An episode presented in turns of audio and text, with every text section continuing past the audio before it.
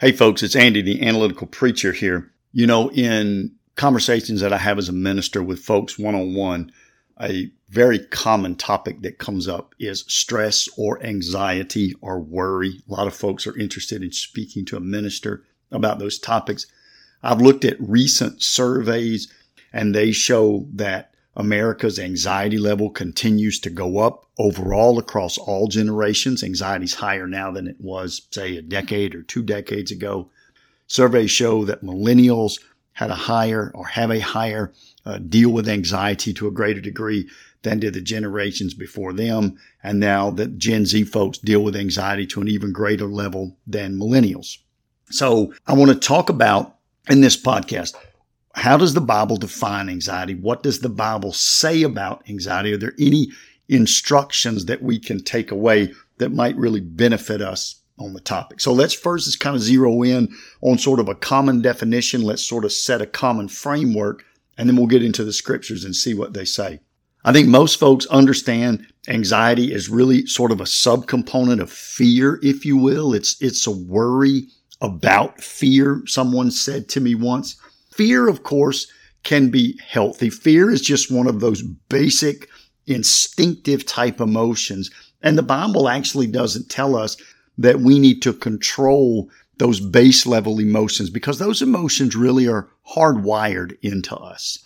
And so where we have to look at, the Bible doesn't tell us do not have fear. The Bible does tell us, however, do not be anxious. So there must be some way that the Bible is uh, differentiating between the two.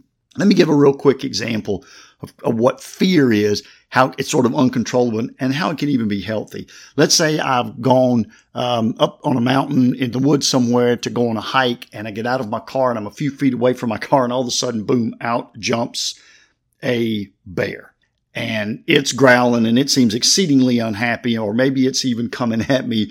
And fear is going to be a natural emotion. It's going to be a natural instinct, if you will. I'm not going to be able to control that. If I step out of a car, turn to my left, and am facing an angry bear, the fear is natural. And the fear is positive. It's healthy because instead of allowing my mind to get distracted by something else, the chirping of a bird or whatever, the fear focuses my attention on the immediate danger, on what could be an immediate life threatening danger and forces me to calculate my reaction. So in other words, I'm getting back in the car. I may even get back in the car and drive away because my fear has now just overwhelmed me. And again, the Bible doesn't really tell us to control that kind of emotion. So then why is it the Bible tells us, Jesus tells us, the apostle Paul tells us, do not be anxious? kind of what is the difference? I think the easiest way to look at it would be this way. Let's say I'm talking to some friends about going on a hike and I even inquire about bears in the area. And they saw oh, there's not really any bears in the area. Uh, there's not been any reports of that. It's fine. But over the course of that day and the night and the following morning, my obsessive thoughts about my anxieties, my worries about potentially running into a bear and how bad it could be if I did run into a bear and the things that can happen. All of a sudden, I cancel the hiking trip with my friends because I've let an anxiety or a worry about something that might not happen and something, in fact, that probably won't happen, I've let that now interfere with my life. I've worried about something that I can't control that may not even occur. I think it's helpful at this point to say, because we live in a sin cursed world, you go back to Genesis 3, God made everything perfect, everybody was healthy, there was no death, etc.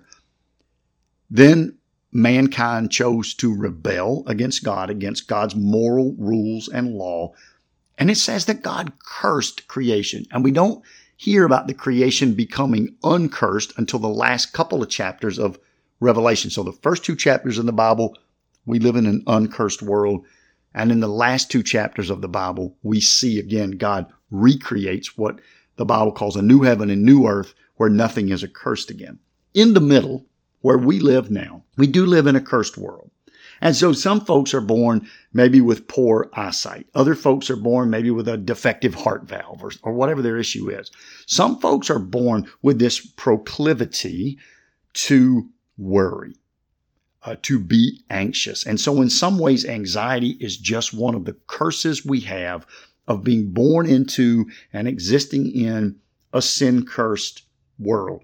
Here's what happens with anxiety when I turn from getting out of my car and see the angry bear coming at me, the fear is real. The fear is designed to protect me. I can't control it, but it forces me to focus in on and make a decision about what I'm going to do in that environment. Anxiety, in one sense, is that radar goes off. It either goes off prematurely or it goes off too frequently. And so I'm not facing a danger. I haven't gotten a bad report from the doctor. My child has not failed their class yet. I have not ever seen a bear in my life, though I've been hiking 50 times. But my brain worries about it. My, my, my radar, my fear radar is going off, even though there's nothing in theory setting it off like the bear on the trail would. And again, we can't control the way that our brain is wired when we're born, just like we can't control if we have a defective heart valve. Here's one thing that's important to understand about anxiety.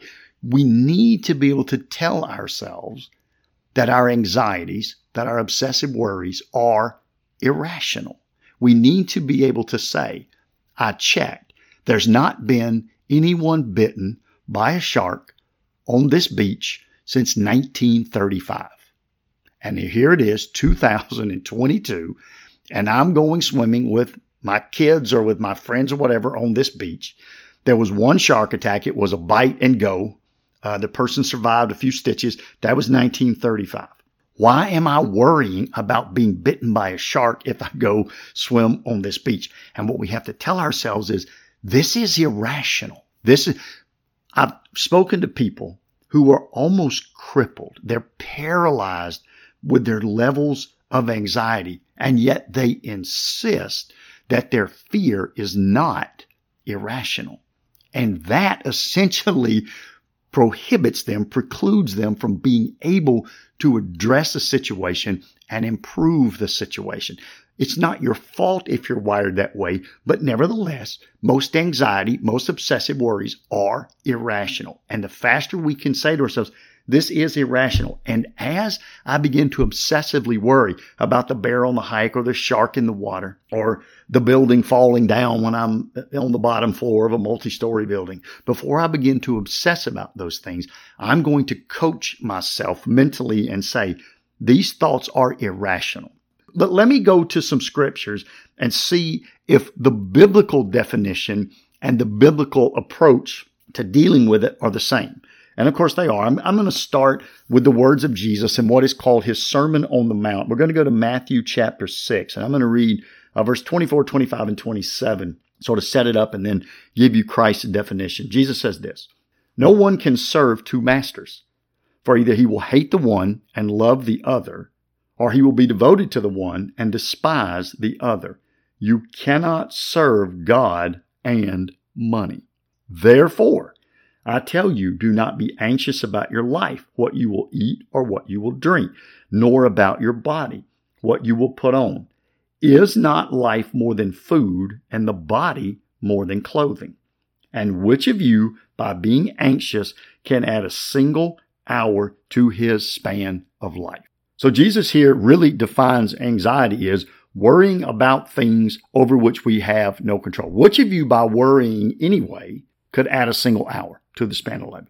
Do not worry about, be anxious about, obsess about things over which you have no control anyway. But it's important to notice the setup to this. A lot of folks start when they read the Bible about anxiety, they start with the part about do not be anxious. But it actually starts with the verse before. You cannot serve God and money. That's why that therefore is in there. You cannot serve both God and money. Therefore, don't be anxious about the material things in life. Focus instead on the godly things in life. Jesus is saying anxiety is primarily a worry about things you have no control over. It's a fear about things that may not come to fruition anyway, and that you don't really have an ability to manage one way or the other. He's also saying one of the root problems that leads to anxiety is too much focus on ourselves and or too much focus on worldly things instead of focusing on God and God's work here on earth. Instead of focusing on God and God's kingdom here on earth, which we call the church, the New Testament Christian church. Jesus says you can't serve both. If your primary focus is on God, it will change your anxiety. It will change your obsessive worrying than if your primary focus is on you or if your primary focus is on material things. In fact, Jesus closes out that section of the Sermon on the Mount, what, what we would just call the end of Matthew chapter 6, this way. But seek first the kingdom of God and his righteousness, and all these things will be added to you. Therefore, Jesus says, do not be anxious about tomorrow, for tomorrow will be anxious for itself. Sufficient for the day is its own troubles. In other words, you're going to stress out about the things that are most important to you. And the things that are least important to you are just by definition going to get reprioritized or deprioritized in your mental processes and in your mental cycling. So make God, make his church, make God's work the most important thing in your life. Make your own obedience righteousness, it calls it. Seek first the kingdom of God and his righteousness. Seek God's righteousness for your own life. All the material stuff will take care of itself. Other things will take care of themselves. Put your primary concern on godly things and you'll see some of your earthly anxieties sort of begin to move away. Now, the Bible does teach us, of course, in both the Old Testament and the New Testament, we should control today what we can control today, and we should plan tomorrow for the things that we can plan for tomorrow. So let's go back to the bear in the mountains. Let's say that we're going camping. I've got a real fear about bears. So instead of just worrying about the bear and then backing out of the camping trip, I actually do check. I call the ranger stations. I ask about bears in the area. I found out how many attacks that there have been. The ranger tells me, oh, it's minimal. It's this or that. But then she says, look, it, there's a bear spray that we have. You can buy it at the ranger station. It works 100% of the time. And there's just a couple of ideas that we can give you about um, how to kind of maintain food and clean up around your campsite so that you don't attract bears in. So if you're concerned about it, stop by the ranger station. We'll get you some bear spray. I'll get you a pamphlet on you're, you're managing things that you can plan for, that you can control. And again, tomorrow will be anxious for itself.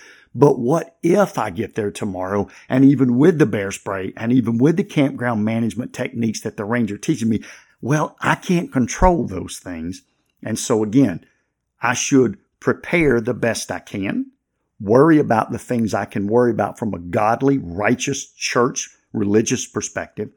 I should prepare today and tomorrow for the things that I have control over and then try to teach myself to learn to, to build mental habits of not stressing about the things that I have no control over. Let me kind of close here with one final point uh, from the Bible about this cycle because that's the problem with anxiety. Anxiety not only can be a natural uh, for some of us. It, it's just kind of the way that we are wired in a cursed world. But anxiety can also become a bit of a habit, uh, not quite an addiction, but a, a very similar concept. It can become a bit of a habit.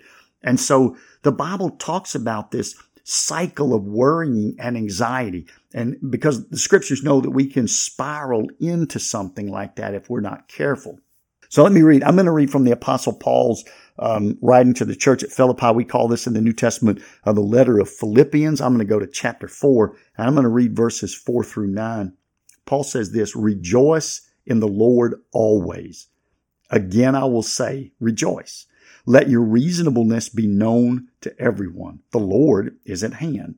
Do not be anxious about anything, but in everything by prayer and supplication with thanksgiving let your request be made known to God. And the peace of God, which surpasses all understanding, will guard your hearts and your minds in Christ Jesus.